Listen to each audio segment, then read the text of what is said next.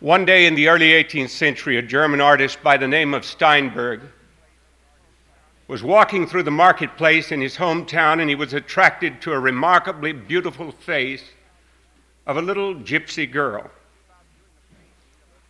He was thinking about doing a painting of a dancing gypsy, and she seemed to be just the perfect picture of what he wanted.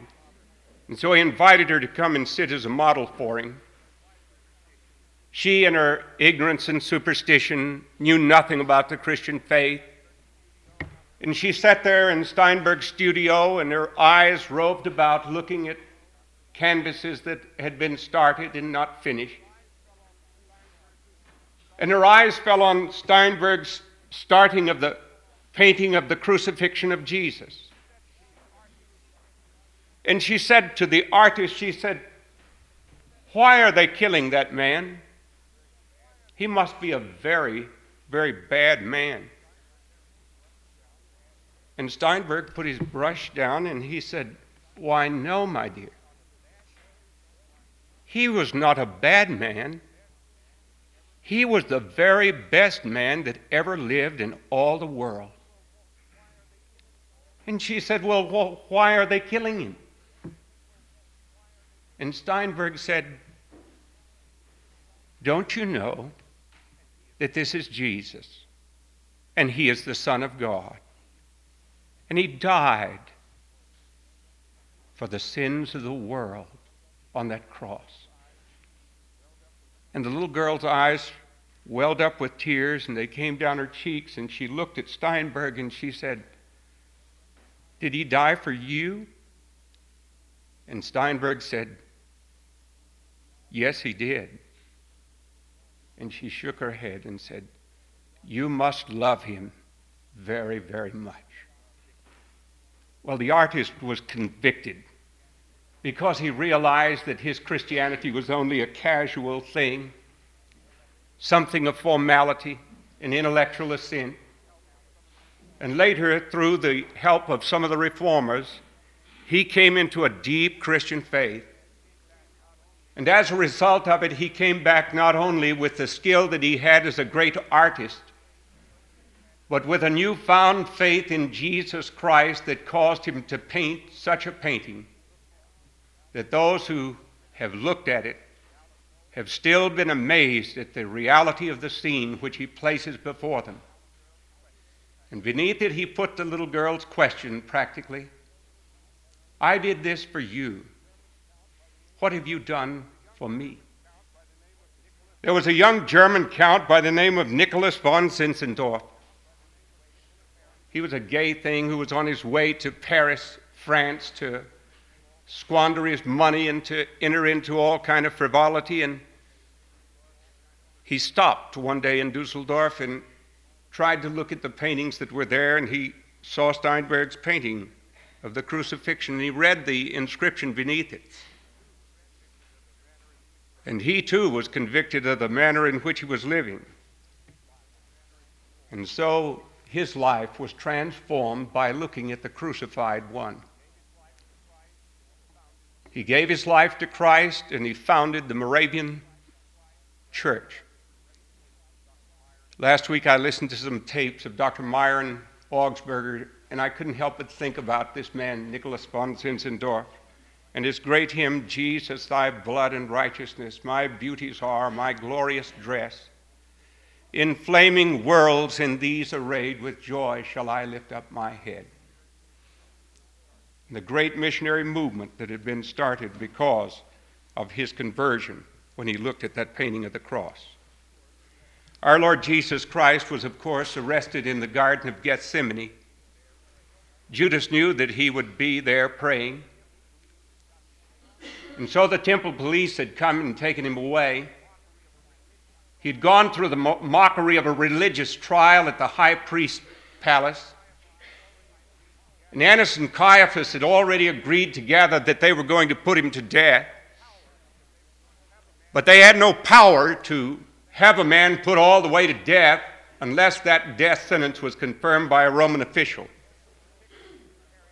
And in order for the crucifixion to be carried out and in order for Jesus to be put to death, the Roman military governor the prefect, who is Pontius Pilate. And by the way, in 1961, an Italian archaeologist by the name of uh, Antonio Frova unearthed in Caesarea a tablet that authenticates from archaeology the existence of Pontius Pilate. So there's no question about that anymore. Anyway, Jesus was brought into the presence of Pilate. We don't know exactly what time it was. But good New Testament scholarship seems to indicate that between the hours of 9 o'clock in the morning and by 3 in the afternoon, Jesus was nailed on a cross and died. During those hours, he met four men for the first time, as far as we know. And the first of those four men was Pilate. Pilate was a politician. And I've always had a great deal of sympathy with him. Perhaps it's because I've known a good many politicians and was myself interested in politics. I've just been finished reading this week H.R. Haldeman's book, The Ends of Power. I've read Leon Jaworski's book, The Right and the Power, and Bernstein's book, uh, Woodward and Bernstein's book on the final days. And you can see the compromising that leads to a moment of crisis, and then everything collapses.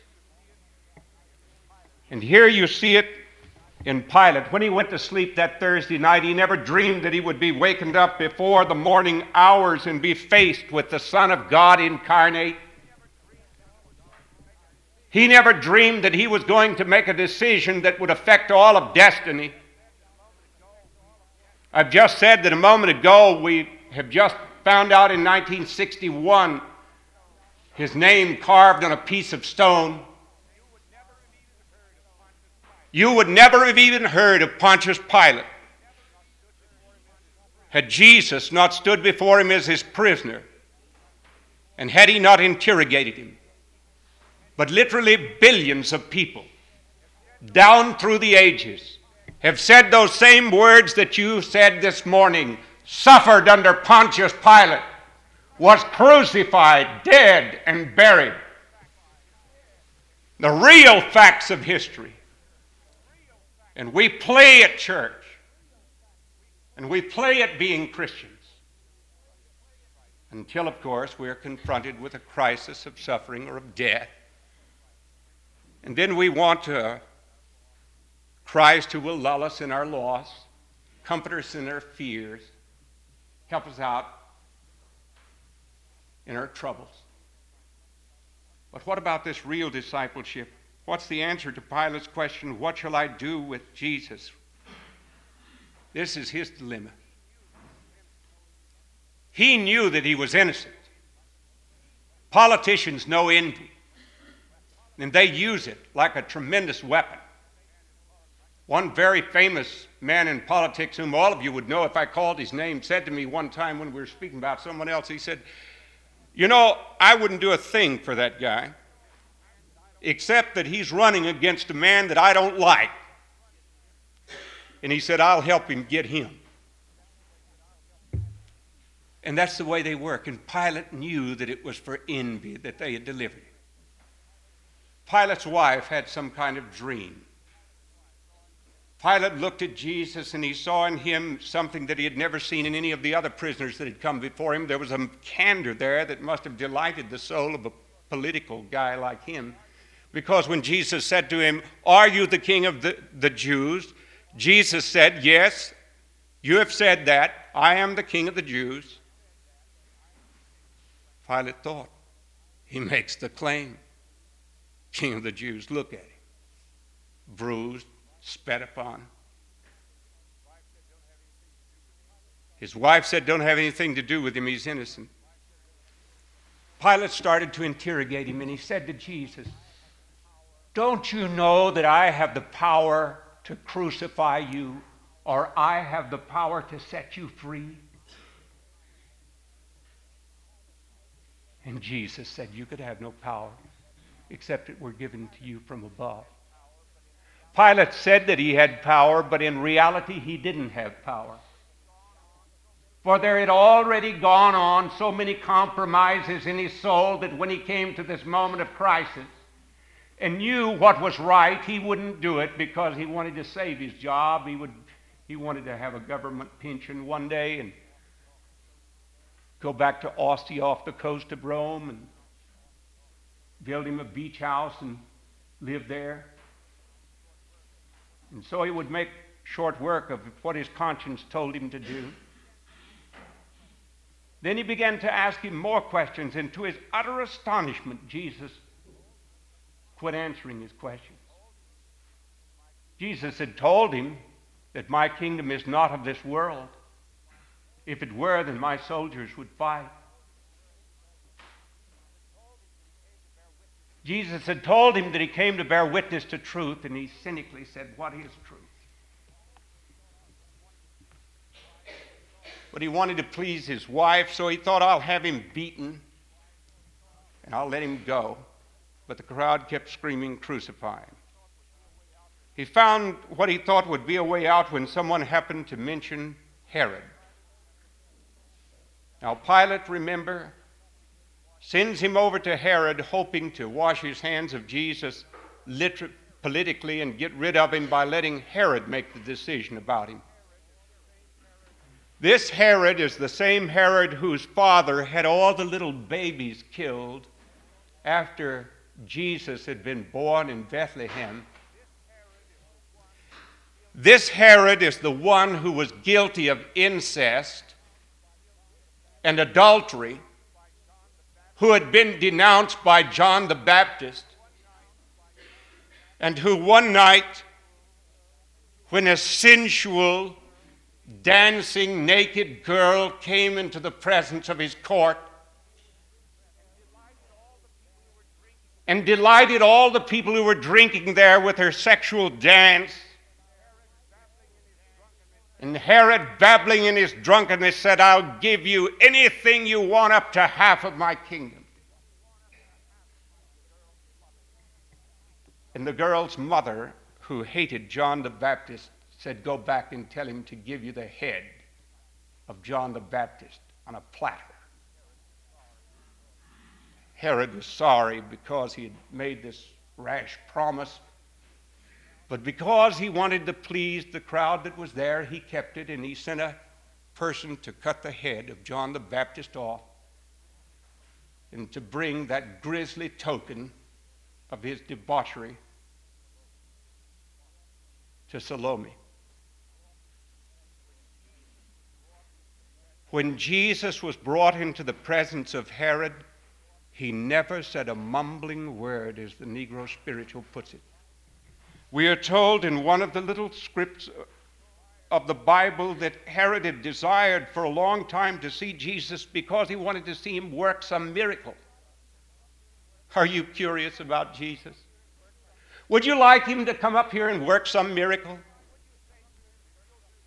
And would you say to him, if you'll do this, then I'll believe in you? Well, that's exactly the way Herod wanted it. But Jesus doesn't accept people that way. Many people do not discover who Jesus is nor his claims upon their life because they want him on conditions. They, they say they want the will of Christ and they want the will of God, but then when they find out what it is, they want the option of refusing to do it. And you can't have that. His was curiosity. Careless curiosity, that's all. He was not concerned really to have any serious conversation with Jesus. He thought him to be some conjurer of magic. It would be nice to see him do a trick. And when Jesus never spoke a word to the king, then he let his soldiers do what they wanted to with him mock him, put a crown of thorns on his head, spit at him, and send him back to Pilate. And Pilate again has him. And he cannot wash away the responsibility, although he dramatizes it to the people who are there, shouting for his crucifixion. And finally, he says, You go ahead and do what you will, but you see to it that I am innocent of the blood of this just man. But you can't wash yourself of your decisions which you must make when God has revealed to you what's right. Pilate was a compromiser and a politician. Herod was a hardened reprobate to whom Jesus would not speak. I used to have an atheist friend in a university that I went to at West Texas State. And he used to kid me about the old school teacher in whose home I lived, who was a great Christian. And he used to say to me, Does Miss Moss still speak to God every morning? And I said, Yes. And he said, Isn't it strange? God never says anything to me. I was a little brasher then. I said, I don't blame him. and uh, when God doesn't speak to you, it's because of judgment. You can hold him aloof to the point that he quits. And the silence of God is the most devastating thing that can happen. If you say, I'm not moved by hymns anymore, Scripture doesn't touch me anymore, I'm not going to be emotional about my religion. I'm not going to be stampeded into any decision. You better watch out. Your love may grow cold, and your heart may grow cold, and your inability to make decisions may grow cold. Beware of that. All right, you have two. Let's move quickly to the third person that he meets that day, and who is he? He is called Simon of Cyrene. We believe that he was a black man who was a proselyte to the Jewish faith who had come up there for the Passover feast. He didn't know what was going on. He was simply going down the street and he heard a crowd of people. And a Roman soldier had the authority to command any of these oppressed Jews to do whatever he told them to. And Jesus apparently fell beneath the weight of his cross because he had been beaten with a whip that had embedded into its leather thongs little bits of metal and stone and bone, and his back was so lacerated that it must have looked like raw hamburger meat. And he fell to the ground bleeding, and he had been up all night, and he couldn't carry that heavy cross.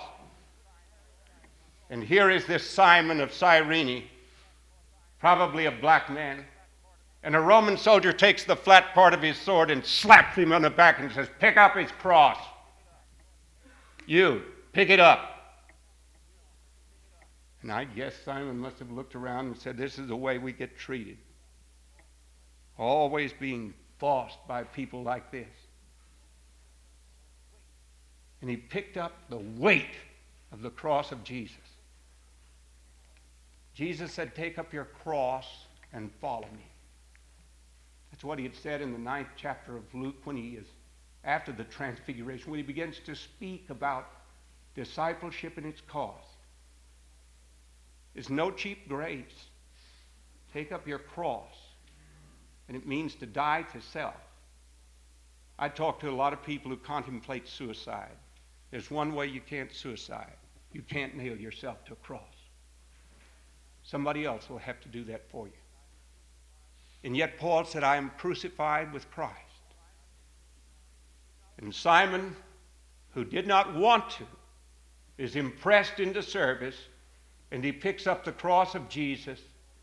We believe that he became a Christian because later there's a little marginal note in the end of the Gospel of Mark that speaks about a certain Rufus and some relatives of Simon of Cyrene. And we believe that he became a believer in the Lord Jesus. He bore the weight of his cross. Maybe you came to church this morning and you didn't really want to come to church and you didn't you don't really know Jesus. You could this day walk out of this church being a disciple of Jesus Christ, having his grace satisfy for all your sins and having made him Lord over all your life. That could happen today to you. John Wesley went very unwillingly one Wednesday night into a prayer meeting in Aldersgate Street where he heard a Moravian,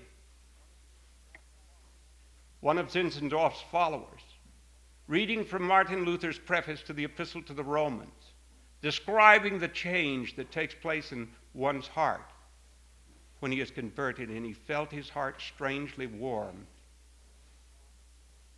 And the Lord God only knows how many people in this whole wide world have had their hearts warmed by John Wesley and the faith that that tiny little Anglican Oxford scholar had when once Christ came into his life for real. Fourthly and lastly, we read about Jesus being crucified with two thieves. You can say really tremendous things to a penitent soul. We do not know who was in charge. Maybe that Roman centurion that was there was the one who picked it out. I've, I've wondered why he didn't put the two thieves on one side and Jesus on the left. Or why he didn't put the two thieves this way and why did he arrange it just like he did? Or why did he even crucify all three of them together? There would have been a stark dignity about one solitary cross there against the skyline that we could have thought about all down through history. But this was not in the plan of God. Because in Isaiah 53 it says he was numbered with the transgressors.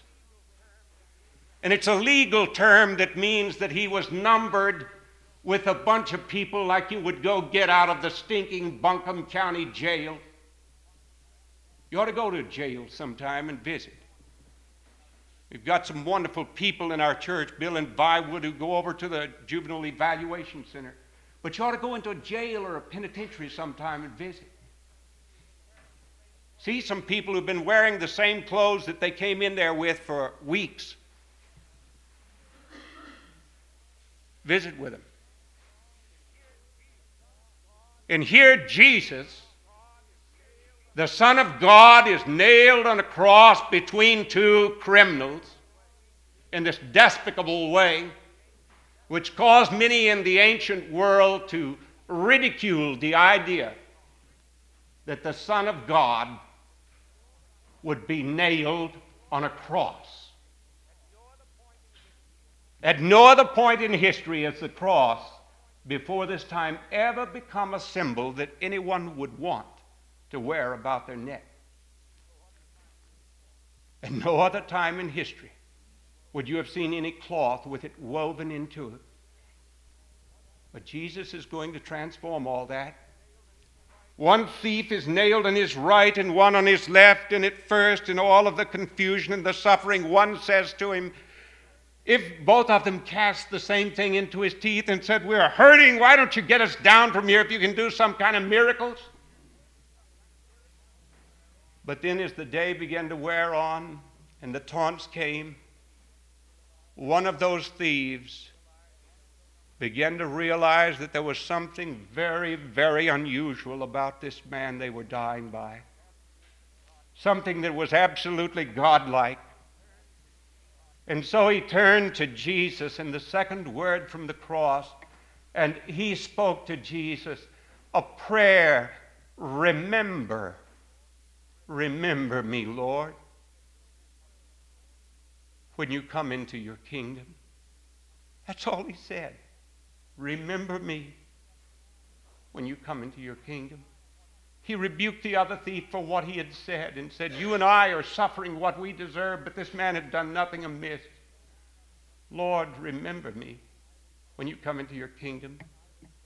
One Bible teacher said that he had an irate letter from some lady who wrote him about the thief on the cross and said, He is like a great many Christians he lives out his life to the end and then he blows the candle out and the light is gone and the smoke comes up in God's face. What good did he do?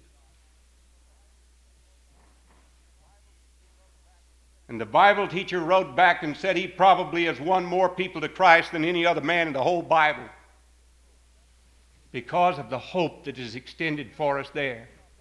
And never forget this that thief didn't take the last opportunity he had to accept Jesus, he took the first. And those of us who have Bibles and programs to listen to about the gospel and songs to sing and religious pictures to look at and friends who have talked to us about the Lord will be held a thousand times more accountable.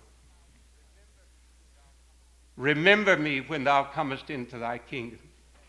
And Jesus said, Today thou shalt be with me in paradise. Nailed to the cross. He couldn't run any errands for Jesus.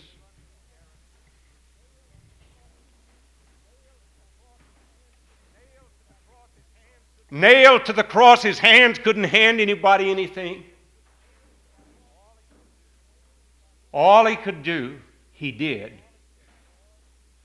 He said, Lord, remember me. It was an act of courageous faith when you come into your kingdom. Now then, let me close by saying this that there are people who think that because they suffer, that they can't do something for the Lord. But it's interesting to me that when Jesus was walking healthy and strong in perfect, robust physical health, healing and helping people up and down all over the places that he went, He still is saving people when he's nailed on a cross. And that thief is going to be the means by which many people are saved too. Pilate had written the first gospel tract without even knowing it. This is Jesus, the King of the Jews. God works these situations out that way.